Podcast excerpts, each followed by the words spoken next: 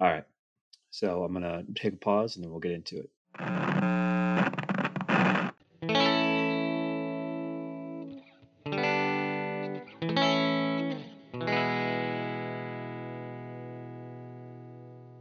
Welcome back to episode four of Festival and Event Production.com presents Industry Insights. I'm your host, Mike Hanley, and I will be giving you all some updates today in the event and festival worlds, including the Super Bowl. And then we'll dive right into our co headlining special guests, John Lipford and Jennifer Laris. And then we'll close with some information about one of my favorite nonprofits, We Are Blood, and how important it is now more than ever to give blood if you're able. So stay with us. Here we go. quick update on federal funding and how everything's going in terms of financial relief. I know we're all waiting for the next round of the stimulus checks to be passed, and as of this recording, uh, that still hasn't happened. In the meantime, I did find a really interesting website called musiccovidrelief.com, and that link will be in our webpage. Um, and it's great. It's uh, brought to you by partners in the U.S. music community, and they pretty much aggregated all the ways you can receive unemployment, small business loans, relief and potential grants.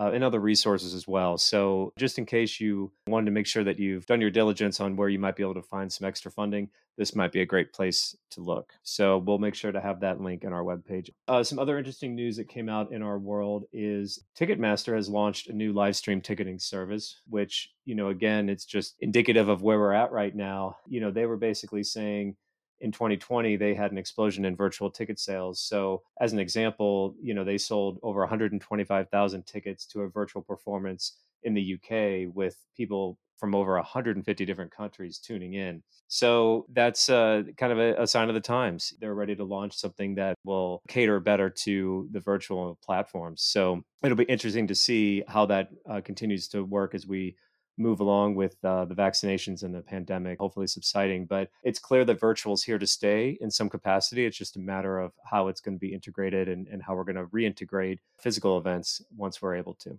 So while there aren't really any other major updates that I know of in the event and festival world in terms of major events canceling or anything like that, one interesting event did happen uh, in between our last two episodes, and that is a Super Bowl. And one of the coolest things about it was uh, the way that they were able to get around and make the most of the COVID restrictions that were most likely there in, or, in terms of the stage build and everything. You're used to seeing a massive stage being built literally in the, I want to say they have around nine minutes or so to build it uh, once the second quarter ends and halftime show begins. Just imagine the amount of labor that you'd have to have in close quarters. You, they probably just couldn't figure out a way to do that and keep everybody safe. Uh, having the permanent stage being built at the upper end of one of the end zones was a, a really great idea. And on that note, I'll share in our webpage here, there's some CAD drawings that have been published that are really cool to look at. And then Tait, the really big creative company out of Pennsylvania, they just posted a time lapse video of all the custom carpentry and the work that they did building that massive stage. So um, that's that was really cool to see as well, and I'll, I'll post that. What was really interesting is not only did the Weeknd not take any money from that performance, which is common. I, I, believe most performers don't get paid for that. The main reason why is because they will see such a spike in either concert ticket sales or album sales or live uh, streaming. And he did. Uh, apparently, he saw a 384% rise in online sales um, after his performance. So, you know, not only did he get that, but he also invested seven million of his own money to ensure that it was done to his exact specifications. And I believe it will be a lead-in to his upcoming tour. And so it'd be very interesting to see how that plays out in terms of once he starts going, how similar the stage sets are and, and how he plans to bridge that. But that is something unique. Usually you don't see them spending their own money to to make it work to their vision. But he did. And I was very impressed with what they were able to pull off and what they were able to do, given the fact uh, that there were COVID restrictions in place. And um, it was it was a really cool thing to see. I love seeing all these people put to work as well. I had a couple colleagues out there and it was just really good again just to, that warm fuzzy feeling you get knowing that some people are getting put back to work uh, it was it was just awesome to see moving forward in the spring here as we hopefully get out of winter pretty soon um, right now in austin it's actually quite cold but that hasn't stopped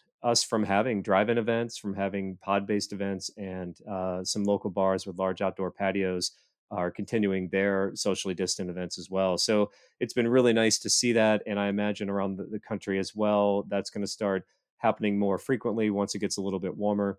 I do think that's kind of the way it's going to be for a little bit longer. Great that we just got the news that they're, you know, promising 300 million vaccinations by midsummer, I believe July. I just saw that today um, I, I, hope that works out. And I, I, really do hope that we get to that point where anybody that wants a vaccine can get one by midsummer. I think that would be uh, such a really great help for us to continue to get our industry back on track and to ensure that at a minimum we can do a lot of events in the fall that we're we're hoping on. So one note I wanted to make, we usually mention a couple training updates.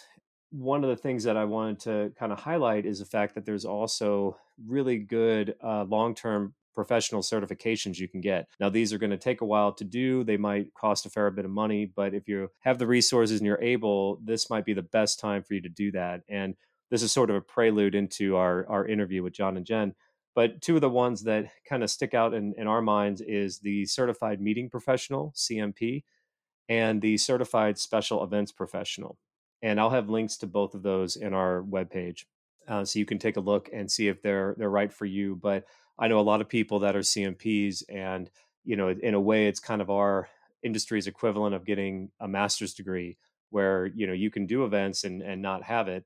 Uh, I personally do not have it, but I know people that do. Um, oftentimes, they'll get not only more resources allocated to them, but they might have more opportunities because they they have that certification. Um, it's especially needed if you are focused in the conference convention side of things.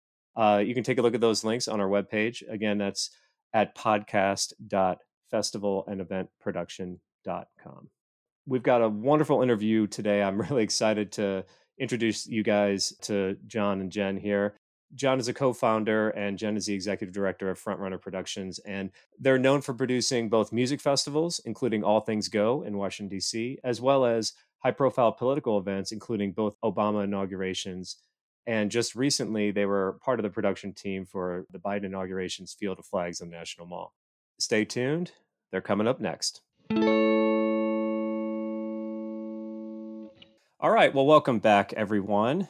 Joining me today is John Lipford and Jennifer Laris. They are with Frontrunner Productions, and they are longtime colleagues of mine based in Washington, D.C. And uh, we're going to chat a little bit about how they've adjusted from the last year or so and what they've been doing recently and what they have to look forward to in the future. So, welcome to the show, John and Jen. Hello, hello. Thank you very much for having us. Hi there. Yeah, thanks. Well, John, we'll start with you. Uh, give us a little bit of background, your origin story. How did you get into the event and festival business, and uh, and how did you start working political events? Thank you. I, I guess my initial sort of inspiration for becoming involved events um, came from the theater. My older sister, who was about eight years older than me, was involved in a lot of theater productions when she was, uh, say, high school age. And oftentimes, like if she was in a she was in a production of The Christmas Carol, and I ended up being Tiny Tim, and actually played a role in one of her high school productions when I was in grade school. Um, so I got sort of early exposure and entree that way. By the time I got to high school, I was running and managing the stage crew uh, and lighting and production teams for the theater uh, at my high school. You know, that was an incredibly valuable experience for me in terms of you know getting to know equipment and just methodologies and and and design thinking and uh, a whole lot of other sort of attributes and skills that I look to cultivate later on down the road. Um, I guess fast forward a few years, I studied sculpture in college, got an internship at the White House um, in 1999. It was sort of, uh, I had taken some political science courses and it was a little bit of a, a, a, fluke, but I submitted an application, ended up getting put in the operations office, which was right next to the department that handled all of the presidential trips and i you know soon discovered like oh you know there's all this this whole group of young people that are traveling around the world producing events for the president and i thought that with my theater and production background that i had you know something potentially to add to that operation. Ever since then i've been involved in doing um, presidential uh, level advance work, either on campaigns or on behalf of the White House itself, and doing televised events for presidential campaigns um, sort of developed out of that initial like internship experience uh, during the Clinton White House. Oh, that's amazing! And your first real big event was it the inauguration in 2009, or were there a few leading up to that one? You know, as you're doing an event, they're all big to you. Um, Very true. um, but I would say I, you know, saw sort of a, a, arc in my career. You know, would have flurries of activities typically around the presidential cycles where things get very, very fast and furious, very, very quickly. Yeah, that that has driven, you know, sort of a lot of that. Our, my focus, sort of ever since, yeah, the late '90s. Excellent. Doing a fusion of sort of the the political space with entertainment and production. Got it. Jen, what about yourself? How did you get started in this business? Well, I think I was raised to be an event organizer. I grew up in a household of constant entertainers. Uh, my mom and stepfather were housers for Virginia Opera, so we always had opera singers living with us, which meant there was always a party going on, always something happening. Um, so that's awesome. I just thought it was natural to always be planning something. And as a child and a, and a young adult, I was the one who was initiating and organizing all sorts of activities. In college, I founded an organization predominantly because my friends all wanted to live on the same hall, but we also had a ulterior motive with an eye on ecosystems and environmental activism. And so we used this to springboard community events and educate our local farm community on non point source pollution and a variety of other things. And what I didn't realize at the time is I was really becoming an event planner and an organizer. And when it came to graduate, I uh, was very proud to go take my first job. I was going to go sell insurance for American Express. You know, I was really pumped. Uh, and my mom stepped in and said, I really think you would be bad at that. Um, but but you would be really good at event planning. You know, it's really hard when you're getting out of college. All you want to do is make your first big decision on your own without your parents' influence. And here comes mom yet again saying she knows better. but what she had done, unbeknownst to me, was go to an intro night with GW. G- George Washington University had just started a master's program in event production. So mom went and she brought me the information and said, You don't have to listen to me, but if you do this last time, I promise you won't regret it. And I shared that uh, story with a professor I really respected. And she said, You know, Jen, just this one last time, you got to give it to your mom. She's right. and and she was. I went and got a master's in tourism administration with a concentration in event management from GW. It was the best thing I ever did. I loved it and I haven't looked back. I immediately I started that program before I even graduated from college and just raced forward 18 months. And this is the perfect industry for me to be in. My mom gets all the credit, not only because she was right in that moment, but she raised me in an environment knowing and seeing without actually telling me how you put things together. You know, dinner parties and opera galas and fundraisers are no different from what we do every day, whether it is a music festival, a political convention, or a fundraising dinner all the logistics are the same. So, you know, I went through that and, and jumped forward from 1999 to uh, 2008 and sort of sponging up information about the industry when I was introduced to a wonderful woman who was working for, at the time, Senator Barack Obama. And I just became fascinated with her story and her relationship to the candidate. And that sort of sprung me into the political space because I had never really considered politics. Prior to this, I had worked in opera, I'd worked in the opera industry, I'd worked in snow sports for a number of years, producing events for National Snow Sports Association. I'd worked in hotels. And I kind of just gathered all these bits and pieces and had put together this great resume of experience, but had never considered politics a place to do events but I lived in Virginia. I was so close to DC. You know, I really should have, it should have fallen on my radar, but it didn't. And when I met Ellie, I just fell in love with her idea, her background, her story, and her relationship to this candidate.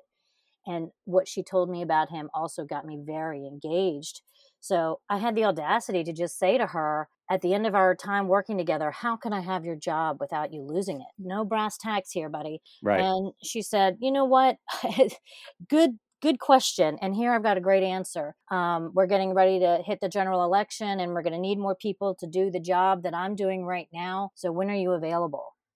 And I amazing ran upstairs and quit my job and jumped on the campaign trail and haven't looked back since. And that led to this whole new fascinating world where in 2009 I had the pleasure to work with John in uh, mm-hmm we had been on similar teams but never really interacted with each other during the campaign but in 2009 we were doing an event in moscow and really got to spend more time together. We were actually i was his second on an event and it just sort of sprung our working relationship sprung from there getting to know each other and work finding out he was sort of the creative i was missing in my life in my professional life and getting to start doing projects that he was working on sort of led us to this day how many years later now right 11 years it's the longest uh, sustainable relationship i've had outside of my family you know right uh, and it's it's been fantastic so we here we are still doing it still doing political events doing nonprofits and Mm-hmm. branching out in all kinds of creative ways. That's amazing. And I mean, you speak to that. It's like you guys have been a partnership for a long time and you've created so much along the way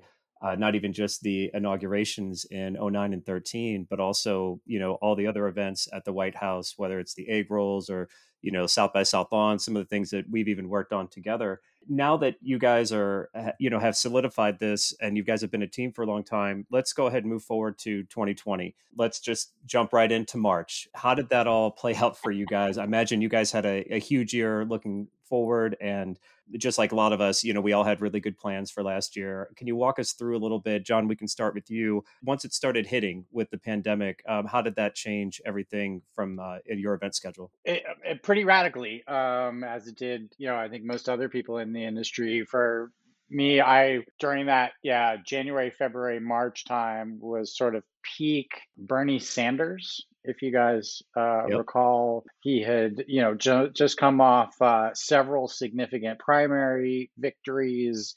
There was discussion for, you know, all of a, of a few weeks about, you know, his inevitability as a nominee. And, and so there was a lot of uh, energy and momentum building around that. We were doing, we were filling, you know, massive venues, 20,000, 10,000 person crowds, you know, multiple times a day. And uh, we were we were sort of knee deep in in all of that production and coordination um, for his live televised events. And then March 13th happened was the was the last event that we built uh, in Cleveland, Ohio. We set that event up. Um, had it all ready to open doors, and we started to get like a weird vibe around midday. The, you know, we could tell from the staff from the campaign and stuff who were on site that like you know, there was obviously discussion going on. I think there was, uh, in some cases, you know, there was a lot of discussion, obviously, in the news media and stuff about events and in, in various markets around the country uh, being shut down. But it was mm-hmm. so scattershot at that point that it wasn't quite universal. But I think right. March 13th was the day that like it became universal. Like the Trump people pulled down their event there was you know other events. I believe the Biden uh, campaign had events scheduled that day mm-hmm. as well, and they ended up getting pulled down. And from then on, there was the entire, at least political cycle, uh, became virtual. So, how did that work for you in terms of making it virtual? Was that uh, an easy transition, or was that something that you guys had to um, really figure out very quickly? There was a lot of commonality because, I mean, while we while we had done uh, a lot of events that were exclusively online. What we were producing for the live space was sufficiently had sufficient corollaries uh, that made the transition, you know, very easy because we were already, you know, producing for broadcast television, doing packages like video packages that were, you know, edit edited and such to be consumed in most cases by large audiences of people gathered in a room all right. of a sudden that just became okay well we just need to change the thinking a little bit here and put more of a like television um, sort of le- lens on the whole thing and that from a technical perspective honestly didn't prove that challenging there was you know some learning curve around uh, getting to know the various like virtual event platforms and and the ins and outs of the various sort of tools that were out and available in the space and and and being used uh, by lots of people. But the biggest difference for us was just like you know in the past, you know, we'd have a live event where we'd be producing that content. We'd be producing an online stream of, you know, the the the programming and such.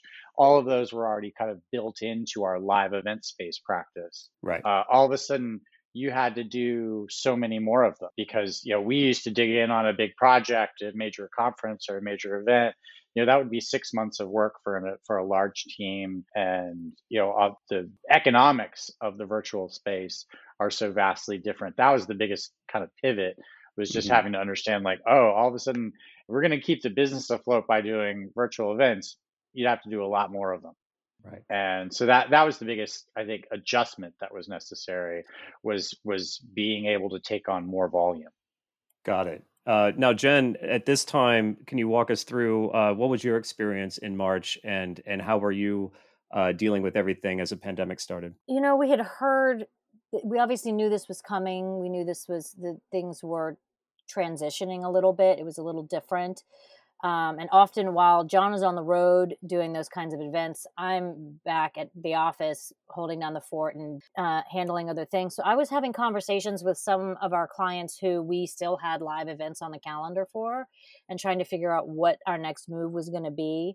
And okay. on March 13th, on uh, at that time, I was physically in North Carolina for my nephew's uh, birthday party and suddenly found everything was getting locked down. What am i going to mm-hmm. do? How am i and i and i brought you know a four days worth of clothing and um, found myself basically there for a month almost a month and in conversations with our clients we started trying to talk about what does this look like to take this you know three day festival and make it is it a is it a, a, a, series of concerts? Is it a online conversation? How are we pivoting that? So just trying to manage those relationships and watching as the clients are struggling because they're now losing their sponsorship they're losing you know some of the talent they were working with was international and couldn't be here and just sort of finding myself in that new space and i am not the technical one on our team so working with our technical team and determining the best way to pivot some of these events and some of these conversations really took up a lot of my focus in march and april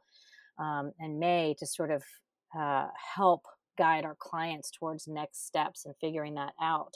And it turned out I ended up staying in North Carolina for four months. It was just the oh, wow.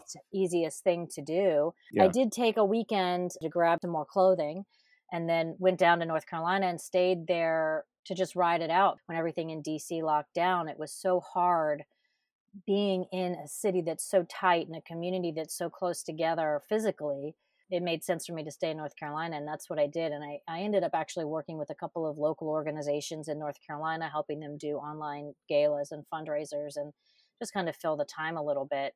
Um, and I personally got better at the online, at the techno- technological side of things that I really hadn't needed to focus on before because our, our right. you know, the production team handled a lot of that stuff more when I'm more operations. So it's been a really fascinating learning experience. Definitely, as John mentioned, it, you know, a much um, it takes a lot more of these projects to to pull together the same revenue and to support ourselves and right our, we and our, our partners we had a lot of hard conversations about how the business was going to go and how we were going to you know how we were going to sustain ourselves over the over the next few months mm-hmm. um, and i think we did a pretty good job so you know we just took a breather and used the opportunity to learn some new skills and uh, work with some new clients and um, expand a new category in our in our portfolio. You know, that's a great uh, a great way to do it, and I, I think you're right. You know, the economy uh, of the, all this really def- it changed a lot, um, and not even just with virtual events and hybrid events, but you know, we've even seen people try to do drive-ins and uh, try to do pod-based events, and uh, the economies of all of that. It, it's it's tough. Um, but I love the innovation that we're seeing, and you know we're all learning new things as a result of all of this. I know we're all experts on Zoom by now, and uh, and so I, I love that. I, I, wanted you guys to kind of walk us through. Let, let's kind of look at the fall were you guys able to hop a little bit back on the the campaign trail and do some socially distant rallies and uh, you know and political events at that point? Yes, um, fortunately, fortunately so. I think I you know right about the time that uh, they started doing more like small gathering uh, events for the Biden campaign once uh, uh, uh as he'd been uh, announced a nominee, uh, I went on the road for, I guess, the final like two months of the campaign or so. Oh, great! And uh, was yeah producing mm, mostly message events, but also did yeah some drive-in format. Yeah, so was was able to to get out there you know, it felt really good, honestly, to a support a campaign that I I felt very strongly in, um, and moreover, just to get out of the house. Um, Absolutely. I, I, I was joking with people at the time that it was I was like Martin Sheen uh, in Apocalypse Now when the when the agents come to like dust him off before they send him out on his mission. you know, he's in the hotel room in this like state of like sort of uh, emotional and and and uh, physical despair.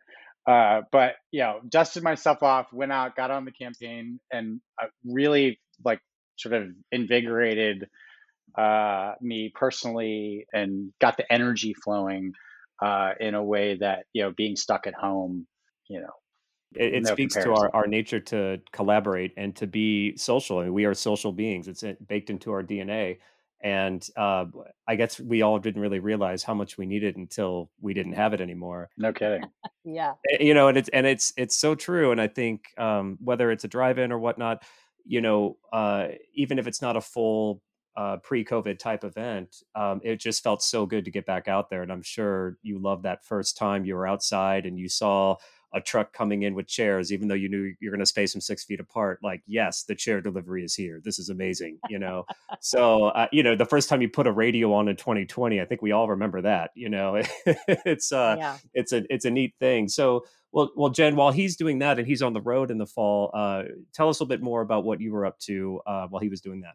Well, it's interesting because it took not only the production companies a chance to reflect and pivot, but it also took our clients a chance to understand what this new world looks like. Mm-hmm. Um, and that it still costs money to put on an event, even if it's a virtual event. There's still labor involved, right. and that was a big part of the struggle in the spring and the early summer was to educate our clients on what it takes to do this. You know, we're putting out proposals and on all kinds of online tutorials and uh, conferences, and everyone's saying, but it shouldn't cost that much, but it's still labor. So by the fall, everyone was getting it more. We were getting more and more inquiries for um, for conferences from people who understood it and got it. And we ended up uh, doing a number of get out the vote uh, programs around the election. One particular project that was really fun for us to bite to bite into was called Fridays for Unity, and it was a huge collaboration of a variety of different event producers who pulled in a number of talent. And we did two episodes, each about ninety minutes, that were um, in partnership with Rolling Stone so that was really fun that kept my fall very busy because now we're taking we're doing we're coordinating interviews between you know elected officials and hollywood personalities and getting all of this phenomenal original content in a way that we hadn't had the chance to do in the preceding several months, six months or so. And it was really exercising my muscles. So even though I wasn't putting on a radio or jumping in my golf cart, which is my favorite thing to do, I mm-hmm. my brain was moving again. Like John was talking about getting out of the house and moving his physical muscles. My brain was starting to engage again and I was like, "Oh, I know how to do a production schedule and I remember how to write a run of show and I know how to, you know, so pulling all those elements back together and still right. supporting the campaign, supporting the political movement and the progressive movement in this country was really exciting to be back in the in the game again, so to speak. And that was really fun. That was a great way to spend the fall leading into the election cycle, um, and then leading into the runoffs that inevitably always happens. But um, you know that was that was a great uh, a great way to get back into the action. That's awesome. Uh, and I think too, you know, in the fall, I think we all realized, okay, there are ways we can do this safely, and and um, and I agree. We kind of all hunkered down in the spring and the early summer, and now we're starting to get back out there, and we have a better understanding of how to contain and mitigate the spread. And so, you know, I was paying attention to these rallies and seeing what everyone was doing, and um, it was really impressive. Some of the photos out there, you can tell how much care you guys all took to ensure that they were as safe as possible. And and I I really think that that went a long way. I wanted you guys to kind of elaborate a little bit. Let's let's talk about election night.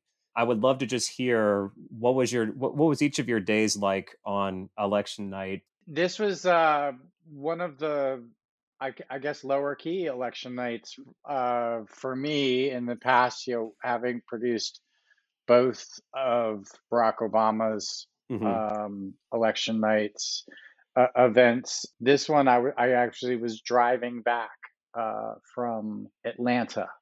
I was All in right. the car by myself the entire day because I had uh, done a Get Out the Vote event the night prior uh, in Atlanta with President Obama, 2 Chainz, and you know Stacey Abrams, um, both of the the now victorious Senate candidates. So yeah, I, I, I was just in the car on election day this year. It was uh, low key for me. But that's great though. You were focusing on you know the final two runoffs in Georgia. Uh, that's that's awesome. Jen, how what about yourself? I was um, I was working. I was already on the next project. We had um, a big event that happened to be the week after the election and I spent that whole day. Normally on election day, we would have been somewhere in person doing some sort of live event. And for me, it was just flipping over to the next thing, but having CNN on to my left and sort of watching as things transpired or didn't transpire. Mm-hmm. Um, but so it was kind of nice that day being distracted by the next project um, and being because we had so much to get accomplished doing video recordings and all that other fun stuff. And then in the evening, watching things sort of slowing down and then obviously not being called just yet being able to say okay i'm just going to go to bed because in 2016 i had a very different experience in 2016 i was in the heart of new york at hillary's election event that ended up being obviously a very disappointing evening but you know that day just kind of i can't even tell you specifically what i did that day because i was so in work mode and i was so happy to be there that okay today was election day our other work was working towards that now i'm on the next project um, which is kind of kind of nice after a quiet stretch. No, absolutely, and and of course, you know, it it wasn't like we knew uh, definitively what was going to happen at the end of that night. It stretched out for a few days, so I can imagine being focused on that was definitely a nice distraction. Um, for sure. In the end, uh, Biden wins, and now we've got the inauguration to come up. And I, I wanted you guys to walk us through a little bit. What was it like being part of the inauguration team that did help install those 200,000 US flags. Uh, from us, from a standpoint, uh, you know, uh, not only someone that's in the industry, but just able to see what you guys did from afar, it was gorgeous. It, it was brilliant, really. It was it was a really great idea that I don't think anyone necessarily really thought of, but it made perfect sense for what we are dealing with and the fact that people can't be there in person. So I would love to get a little more um, detail from you guys. Uh, what was your experience like uh, working on that project? It was wild. It was honestly, uh, you know, obviously very different than past inaugurations. The previous two, I had spent, you know, the bulk of the time trying to figure out how to manage the, you know, million or so people who are going to be gathering on the mall to view the inauguration um, and this one, obviously, you know, we had to take it in a very, very different direction. But I think ultimately, like the vision that the the, the presidential inaugural committee devised and you know ultimately sent you know a, a, team of us to go execute on their behalf um, was thoughtful and ultimately it ended up being you know incredibly visually compelling um, I think that it benefited from, you know, being sort of a su- surprise to people because I mm-hmm. think people were expecting like there to be, you know, certain elements of it, be it the the some of the concert like activities sure. and the memorial that took place at the, at the Lincoln. Mm-hmm. Um, you know, there was a lot of sort of advanced focus on those aspects. You know, people were talking about the parade and, you know, right. what that was, how much, how radically different that would be and so forth. There wasn't a lot of conversation around the mall. And then it just sort of quietly emerged and, and was part of, you know, first the memorial event and then for swearing in day itself and the evening to follow. Um, and yeah, I've, I've never seen anything so beautiful in my life. It was magical. Yeah, it was incredible. And I think um, one of the things that we'll share with our podcast listeners on our corresponding webpage is uh, John recently published a really cool look at uh, inauguration from, I believe, correct me if I'm wrong, John, I believe it was 2013, um, and then of this year, and just the difference between seeing the sea of people and the the sea of flags, and it's a really cool juxtaposition. So we'll have those photos uh, on our webpage, and we'll have a few extra ones as well, just showing the sheer scope of it. Um, how many days did that really take to build? Um, how long were you guys out there? I want to say it was a little over three weeks, start to finish. Oh wow! Okay. It was we were we were in for a little uh, just about two weeks on the front end. It was basically up and operational for like three days, and we packed it all up and took it home. Uh, run quick question before I I, I asked Jen a couple things. Uh, where did the flags end up going, or are they? Uh, was there anything special that we did after the flags were uh, loaded out? Yes. So there were there were many many types of different types of flags, um, varying sizes and and and such and so like different groups of flags were given to various pe- groups of people like i think you know we had very large state flags that we hung from these 40 foot poles. Uh, those i believe were given to uh, the senators from each state. Oh wow. The small flags of which there were uh, 200000 some mm-hmm. uh, like 12 by 18 flags. Uh, those were sent to DC public schools, so they they took the, those as a as a as a donation. Other flags were yeah give used used as gifts. I think you know a certain amount the, the White House was keeping, you know, sort of for for posterity, posterity. And, and, such. That's awesome. Um, and I think you know what, what's really great about what you guys did was it was it was just very symbolic and uh, very simple yet unbelievably gorgeous. It's amazing how yeah. pretty a, a waving American flag on a stick in the wind can be.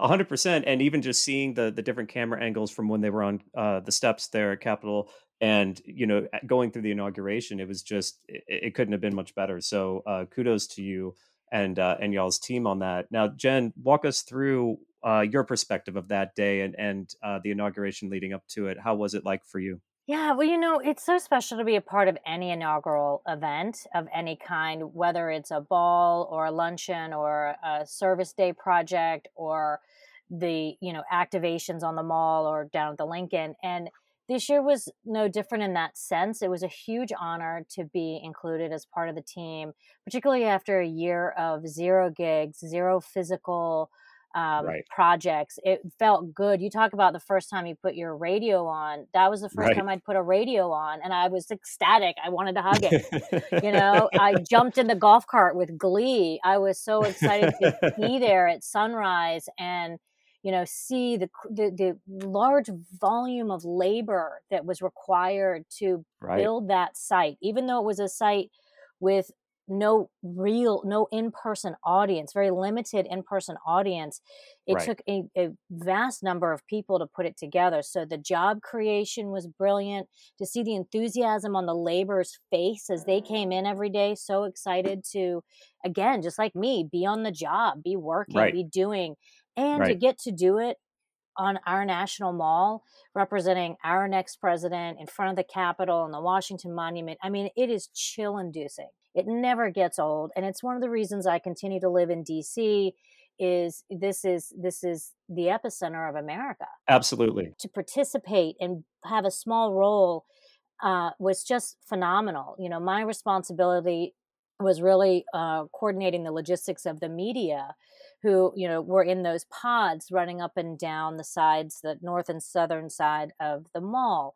And even the media were a little quizzical. They were like what are we covering again? Like we know we're going to see the capitol but what is happening here? And the, you know we couldn't tell them all the things that were coming up but to see the enthusiasm that came up on their faces as they saw the flags going in they saw it being built um, mm-hmm. was really something else because it was so different. It was so new. It was yeah. yeah it was fresh. Everyone was just fresh faced and like, oh my gosh, this is the exact page turner that we needed to jumpstart the enthusiasm for this country again. Yeah, hundred percent. And and uh, there's a really great time lapse, uh, a couple of them I think that I've seen that show some of the build and it's just uh, unbelievable to see you know you can tell it's just days long and a few more flags a few more flags a few more flags yeah. because you know you guys all have to remember out there they're not just putting them in the ground and calling it a day. You have to measure it. You have to get it exactly right. Yep. i mean there's a lot of planning. I'm sure the cad drawing was very intricate um it was intense and just and seeing the line of people they coordinated it so well having yeah. you know there were two people standing on either side with a tape measure and one, two, three, go. Everyone's stuck. You know, we all participated in putting the flags in the ground oh, and, oh, great. and then stepping back and waiting for the line to be drawn again. And then you go and you put your three flags in and then step back. And it's, you've got 70 people, 80 people wide putting in those flags one line at a time and it's wow. even that in of itself was really phenomenal to to watch and to participate in. It was very cool. I believe you answered one of my questions i was going to ask you is those tents those 10 by 10 tents that flanked you those are all for media you said? They were all media pods um, we had a total uh, i think we had 40 20 on each side and um, media outlets signed up through the presidential inaugural committee to have positions on the mall and we set them uh, they each had a 10 by 10 space and did their coverage based on whatever their network wanted which was fantastic. Some people were there all day long for the days they were allowed some only came the day of the inauguration just depended on whatever their broadcasting schedule was Got it. That makes sense. So, walk me through, guys. How did you all feel uh, security wise, just given the the recent events that had happened a week prior? Um, how did you guys feel about being on site at the mall? And you know, can you walk us through that a little bit? I would say at first, really apprehensive. I mean, because like already, like you know, we spent a considerable amount of time thinking, well, how? Because I've I've done now numerous events, you know, outside uh, during COVID, right. but the added the added complexity of being outside in January, where like it's not in like DC. you can't. Yeah, I mean, it was one thing in the middle of the summer to be like, okay, we're just gonna have an open air catering tent, and it's not gonna have HVAC, and like everyone's gonna sit far apart from each other and stuff like that. Like right. it, things that that you know uh, uh required a, a fair amount of engineering, and that was just for COVID then you add yeah the added complexity of of you know the entire fabric of our country falling apart on, on January 6th and then you know it sort of yeah recontextualized everything. Um, I would say you know at first yeah super apprehensive just about being out there with still remnants of the kind of protest element um, were you know still around and and you know walking around the national parks and around DC uh, in the days following that. Um, and you know we started loading in essentially the, the, the following day. But I would say as the uh, the the National Guard footprint went from somewhere between I think it started somewhere in the 2500 range uh, and went up to the 25,000 range um, mm-hmm. such that by the time that we were like at show day, like we had our own battalion of National Guard that were de- dedicated just to the like flag footprint. Oh wow! Yeah. And that wasn't even occupied by by public. It wasn't like the Lincoln right. where they had you know programming and activities going on. Right. Um, right. So yeah, I mean, I would say by the time that we got up to show day, I mean, DC was a fortress. At least the downtown portion of it was. And so, I mean, you always wonder, like, oh, is some screwball gonna, you know, try and, but, but there was such like a, a just absolutely awe-inspiring show of force. Yeah. Yeah, that, that alleviated a lot of those concerns. Well, and, and I'm curious too. You guys have both, you know, lived in DC and, and worked these events for many, many years. Is this by far the most amount of security you've ever seen on a site? Domestically, I would say yes for me. Domestic, internationally, maybe not, but domestically, for sure. For sure. I mean, we always have. There's always a great coordinated effort between uh, DC police and the Secret Service and Capitol Police when it comes to the inaugural or anything that happens on the mall that has core principal participation. You mm-hmm. know, there, so I've never felt unsafe at an inaugural um, because of that, because we have layers upon layers of you know fencing and checkpoints and all of those other things but this year was so unique because of the insurrection and the other things that were going on in, in our in our country and mm-hmm. to have the added layer of the this the national guard that was definitely more than i've ever seen. I, I can't speak for john but domestically for sure.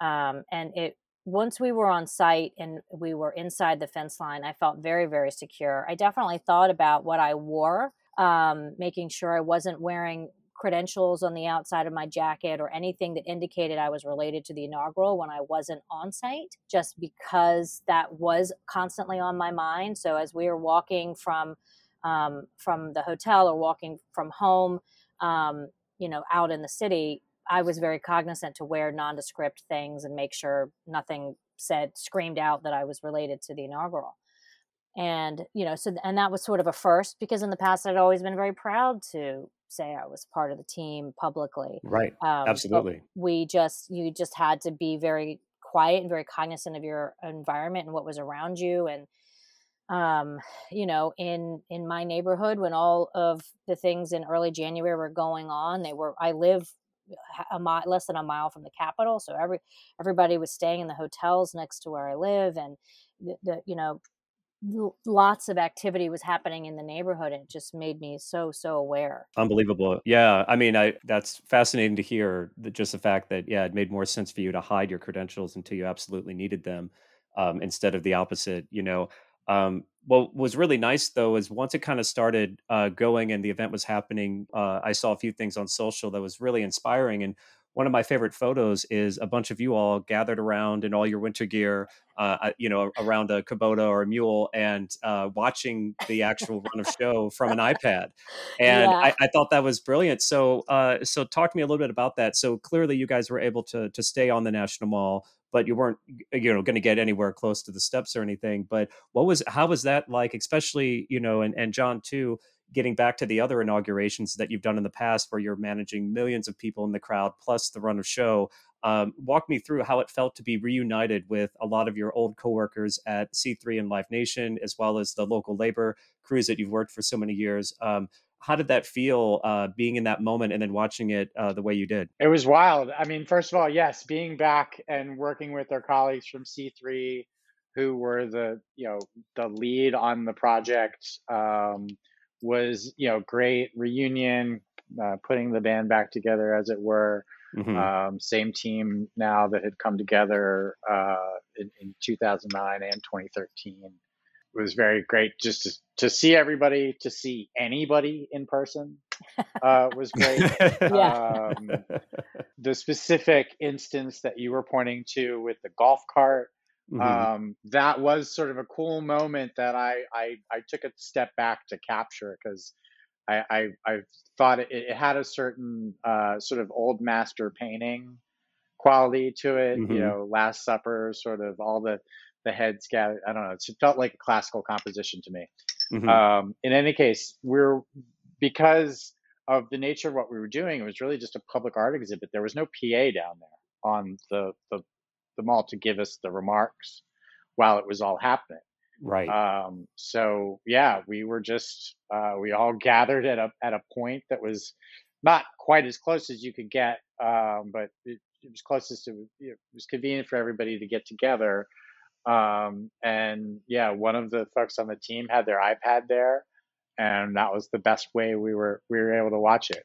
Um, yeah. But you know, it was cool just to be with that group. Um, and yeah, it was a very very special moment. You know, it wasn't yeah, it wasn't anything like 2013 where we had huge audiences and huge PA and, and all that stuff. Yeah, but it was still a very special moment. Um, and yeah, I was very grateful to be a part of it. Yeah, when you have live events as the producer, rarely do you get to stop and actually watch the event because right. you are right. everywhere. Like often John's yeah. backstage directing traffic and getting people moving up and down and so and I'm out in the audience moving crowds and making sure access control is happening and all those other things. We rarely get to stop and actually watch the show. So it was it was a very nice accidental happenstance that we it's all an excellent point jen i hadn't yeah. thought about it that way yeah so so rare is it that we that you have enough bandwidth to stop and watch the show and and that's we had all gathered sort of some of us had had were going up there on purpose. We were on what we called flag watch that gigantic american flag that was uh, at third street. We wanted to make sure as we knew we had 40 and 50 mile an hour winds coming. And we wanted to make sure that wasn't going to oh, fly wow. away in the middle of the remarks. Right. But we were just we happened to just all slowly migrate into that space and and be to be together also is very rare because when you're in the middle of a, of a job everybody is off doing their thing in their own lane rarely are we side by side. So that right. really was a great way to get to watch the show. And you know we were as john said as close as we could get um, with m- multiple layers of fencing and national guard between us and, and the steps of the capitol. But it was it was a great way to sort of be together and celebrate the journey we had just been on as well as the journey this country is getting ready to take. Absolutely. I mean, it's it, it was beyond beautiful to see uh, not only what you guys did, but just how it all fit in, and then the the TV program at the end of the night uh, was uh, on you know was incredible as well. And and I have to say that was probably the best fireworks celebration I've ever seen. I don't know how you guys felt, but yeah. wow, hands down, hands down, it vibrated the walls of every building in downtown DC. oh my gosh! Well, you know it's good when you have Gene Simmons tweeting that it was the best thing he's ever seen, and that guy's seen some pyro. So you know, I think uh, I think I think y'all did such a great job. Well so now the inauguration's done you guys crushed it and and it was just you know better than expected in so many ways and it was safe. So now we're in february and we're looking forward to what we can do uh, you know with 2021 I, I wanted to kind of you know ask you guys what do you all what's your crystal ball look like? What do you think 2021 is going to be like in terms of outdoor events and in terms of political events as well? Do you see it returning more to normal or do you kind of feel like uh, we might have a little while to go uh, John, why don't you start? Yeah, I mean, I don't pretend to be clairvoyant about these things. I just know that this is going to be a year of backup plans. Mm-hmm. That anything that you do or decide to do, I feel like just needs to have um, some flexibility to it, uh, whether it be in the timing, the venue, the capacity, um, you know, I think that there is tremendous opportunity for live events to come back. Um, when specifically that happens, I mean, I think we see, we see a lot of the sort of industry consensus seeming to congeal around this fall. Mm-hmm. Um, and, but I think you know the smart money has backups going into you know the spring of, following year. Mm-hmm. Um, I think when we do come back, we will come back profoundly different I just think the customer base and otherwise just gonna have has gonna have a different perspective on on what uh, public gatherings should look and feel like, mm-hmm. um, and what what safety you know procedures need to be taken and the like. Um, but you know, with my other hat as a festival promoter and producer um, on, you know, I can say that you know we have we have stuff that we're lining lining up for this fall. Um, but I think again, it's a year of backup plans. You just need to be, need right. to be prepared for the unexpected uh, in a way that you know events always have to be insulated in that in that right. regard. Um, even more so now. Got it. Uh, Jen, what about you? And and what are some of the projects that Frontrunner Productions are, are doing in the spring and the summer uh, to kind of keep things going in 2021? I don't have a lot to add to what John said. I I think the at large we're looking at the fall. It's really hard to say when we'll get back to doing in person events. I had a conversation with an industry colleague yesterday who said, "Oh, I'm going to do my trade show in LA in June." and mm-hmm. i was i looked at him sort of quizzically like really i don't i haven't heard anything from the governor you know so it, it'll be interesting to see how those sorts of things pan out. The you know the special events industry has been hit so hard, and everyone wants it to come back. I think this pandemic has hit so many industries very, very in a very hard way. But special events in general, they touch so many other industries. When we put on an event, it's not just our revenue that we're trying that we're losing or gaining. It's also everything from the food and beverage provider to the audiovisual to staging to the labor itself there's so many facets that go into this and there's so many people involved when we start doing live events again I think, as John mentioned, it is going to look very different. It's mm-hmm. we've we've already got a lot of protocols in place for the very few things that our our um, production team has been doing. What few uh, in person events have been happening are, have been very carefully scripted. For this spring, we're still working on a continuation of online series of events um, to promote everything from supporting voting rights, getting people out into the market, getting people active again in their communities, but trying to do it in a really creative way. And, you know, some of our annual projects are now looking at having 5,000 person conventions online, and that's a challenge, but we're yeah. going to do it. And our clients are open minded about it, and they're looking forward to figuring out how to get everybody back at the table in the safest way possible.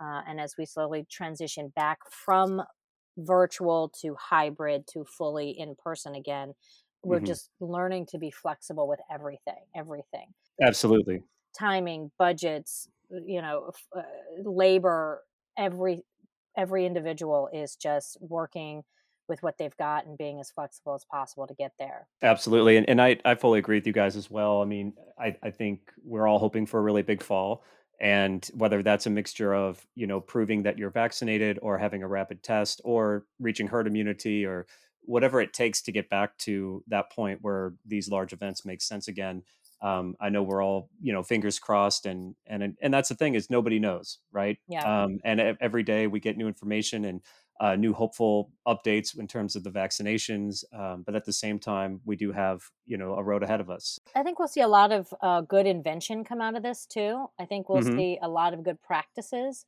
things that right. maybe we didn't do before, like having sanitation stations everywhere, even indoors, not just outside right. your portalet you know the covid testing is, is getting better and better and better uh, you know contact tracing i think rfid is going to have a huge role in contact tracing at, at events and stuff like that in the future and there's a lot of really great products that have been created as a result of this. So I think we'll also find some new industries and new businesses cropping up. Yeah, I, I fully agree. And you're right. Best practices, we can reinvent this book now because uh, we have the time, we have the bandwidth, and we're able to do it.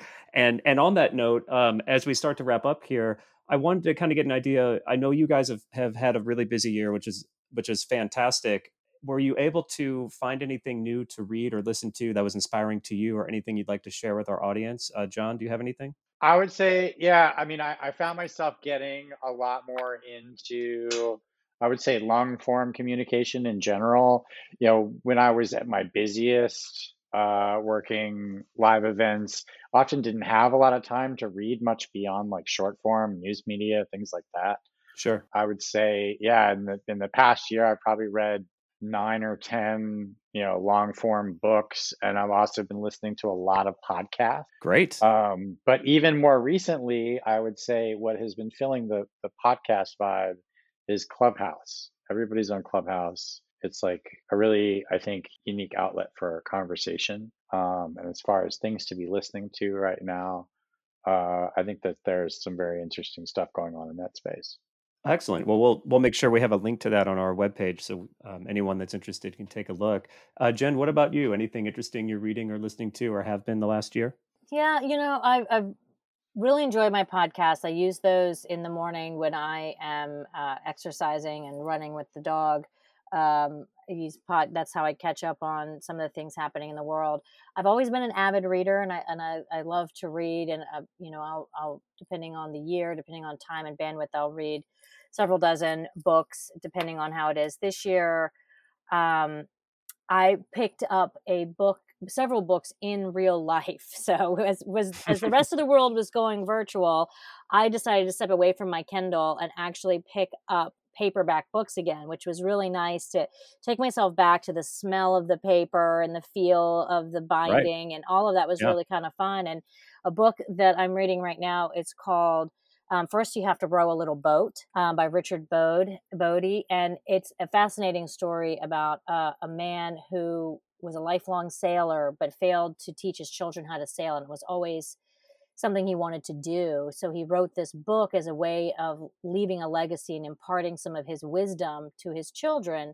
I'm an avid sailor, an avid boater. I live on a boat. I'm on boats all the time. And right. I sailing to me, there's so much about sailing that it can be um, translated into real life and how uh, that, that's applicable. So I thought this book was really a fun. He's done a nice job of sort of taking what he knows about being on the water and applying it to experiences in life and how when you learn a skill on the sailboat, how it applies to a skill that's applicable in the workforce.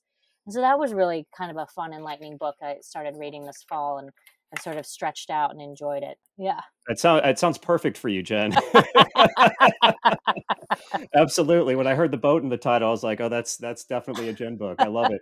Um, well, and and before we get to our final question, Jen, I wanted to uh, touch base on one other thing you had mentioned early on um, in your origin story that you know you did get a degree in the events world and you really appreciated it and you thought it it you know was a really great experience for you. Now that people might have a little bit more time and they might have some bandwidth um, would you recommend, um, you know, people to try to do the same thing to try to go back and get that degree or, or, get a CMP or something of that nature? Do you feel like it would be worthwhile while we're kind of in this hiatus? 100%. So um, I am, uh, I have my master's degree. I'm also a CMP and I've started even now, you know, I, I've had my, my CMP for 20 years and yet uh, I'm now going to go and maybe get a CSEP, Certified Special Events Professional Credentialing.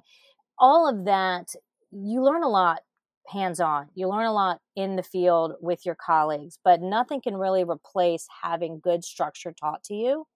And one of the things that I got out of that program that I enjoyed so much, and George Washington University, I can't say enough good things about them. Their program was started by a gentleman named Joe Goldblatt. And they were one of the first universities to have a formal program for the special events industry. And it really put to paper an organizational structure of how you should tackle the various categories that are within an event.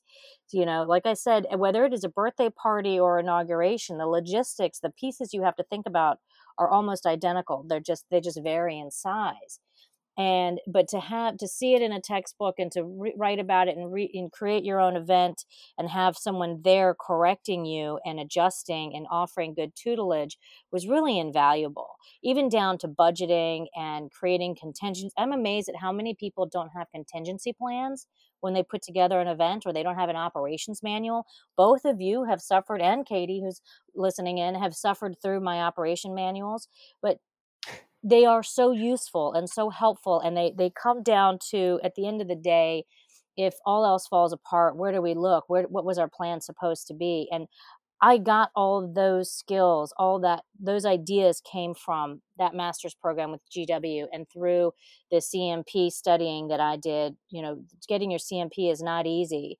And and it took six months of studying and you have to have so many hours of qualified work experience and all this other stuff but it was so worth it um, because i walked away with something tangible i could point to and say that is an applicable thing i still use today 20 right.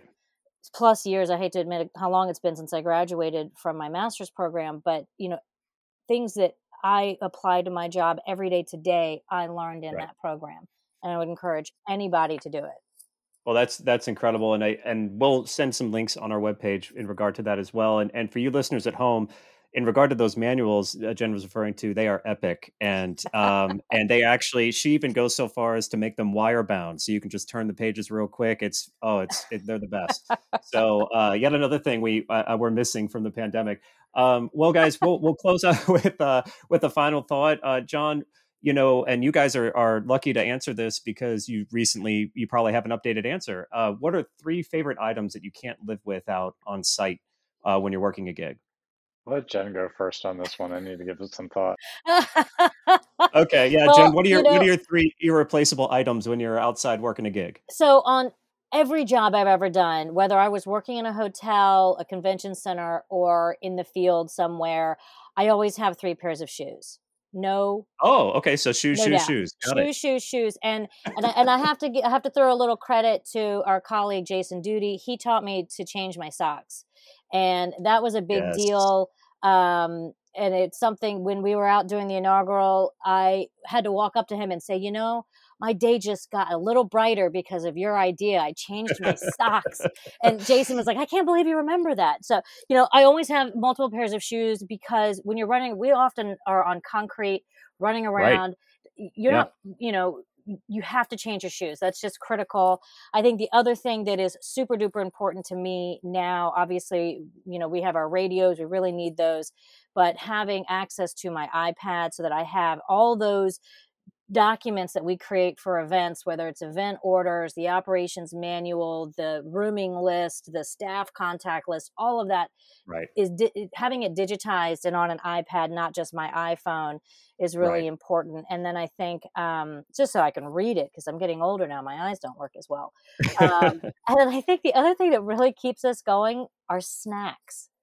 Yeah, big fan of snacks. Yeah, yeah. we have to have snacks around all the time. I mean, everything else um, sort of once the once the event starts and it's rolling, it sort of does its thing. But if you can't change your shoes, if you can't access your information, access your information, you can't keep yourself hydrated and and full of you know uh, energy you're not going right. to make it so you're not going to make it well and, and actually bringing up duty real quick um, so uh, correct me if i'm wrong but he was uh, part of the team that helped uh, secure the flags and and buy them correct he helped procure them he was the sorcerer in chief yeah yes. he was the he, he single-handedly he tracked down every one of those 200000 and like i said there were many many different types of flags different mm-hmm. sizes of flags etc all had to be sourced from you know US providers. It was incredibly complicated logistical effort. Um, wow. And yes, he should be saluted for that. Well, special thanks to to Duty for that. Uh, yeah. You know, our hats are off to you, sir. Yeah, I can only imagine how you know complicated that was. Well, you know, uh, to wrap up, John, have you thought of your third? Uh, are your three favorite items? Um, well, I think every I would second everything that Jen said. First of all, uh, those were all excellent um, observations. The uh, I've become incredibly reliant on my Apple devices as well. Mm-hmm. An iPad is sort of central to my workflow. I'm against paper. I I like to not print things or have to handle printed things if at all possible. Um, and so the iPad is great for that. I think uh, the uh, the Apple Watch has sort of revolutionized my workflow when I'm on an event site because one of the chief challenges I think is the fact that like you're expected to be on your feet and responding to things that are happening in like the physical environment. Um, right. Um, but you're also expected to be like on your computer and responding to all your emails and text messages and calendar, you know, obligations and, and otherwise. And right. I find that that is incredibly challenging to do without my little watch to poke me and tell me, oh, you just got a message from somebody that's important. Like, know right. when to leave that physical space to hop into my phone or hop onto my iPad so I can like get some, you know, communication done with the outside world. Right. So I think, yeah, I love I love my Apple products. Couldn't live without that. Absolutely, and and I agree. I just bring one pair of extra shoes. I don't do just one. but do you have extra socks? That's the million dollar question here. Uh, yes, yes, wherever possible. So the the extra socks to go with the extra shoes. Well, and and let me ask you guys this. You know, we're about to do uh, an on-site gig this weekend here in Austin, and for some reason, um, it's going to be really, really cold. Uh, I'm sure it's going to be cold in DC as well, but we're looking at temperatures in the teens here, which is almost unheard of. Wow! And so um, I went ahead and bought a heated vest. I'm curious if you guys have ever used one of these, or if you got know anybody that had one at the inauguration. Uh, but they seem a to work heated well. vest. That's a great idea, Mike.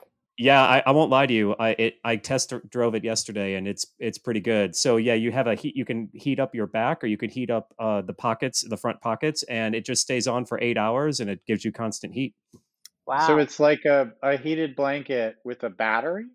Yeah, it's a heated blanket with a battery, but it's it's lightweight. So if, if I just handed you the the jacket or the vest, you wouldn't know that it had anything extra in it. And then the battery is just any sort of uh, thing that you would charge your cell phone with. So you can actually charge your cell phone while you're wearing your heated uh, vest as well. That's so you can do both. Too things. much, Mike. Mike, that is that is too much.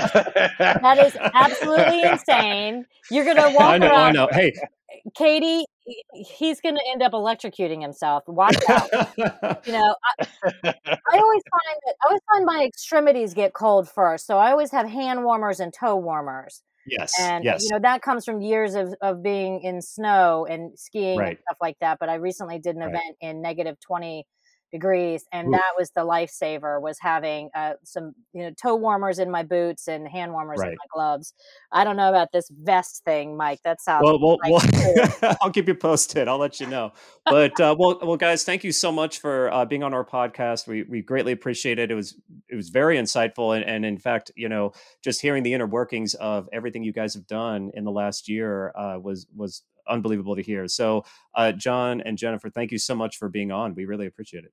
Thanks for having us. Thank you so much for having us. Yeah, it fun. Well, thanks again to Jen and John for coming on our podcast today. And remember, if you'd like to view the links we talked about, learn more about their company, Frontrunner Productions, or reach out to them directly, please visit podcast.festivalandeventproduction.com. Well, since we recorded that interview, I have since had the chance to put the infamous heated vest to good use. We were uh, outside today doing a loadout, and I think the high temperature was 32 degrees, uh, but it felt more like 20. And I have to say, it's pretty good. You can definitely feel it, especially when you're sitting down on, let's say, a cold golf cart seat. And uh, for around $40, it's not that big of an investment either.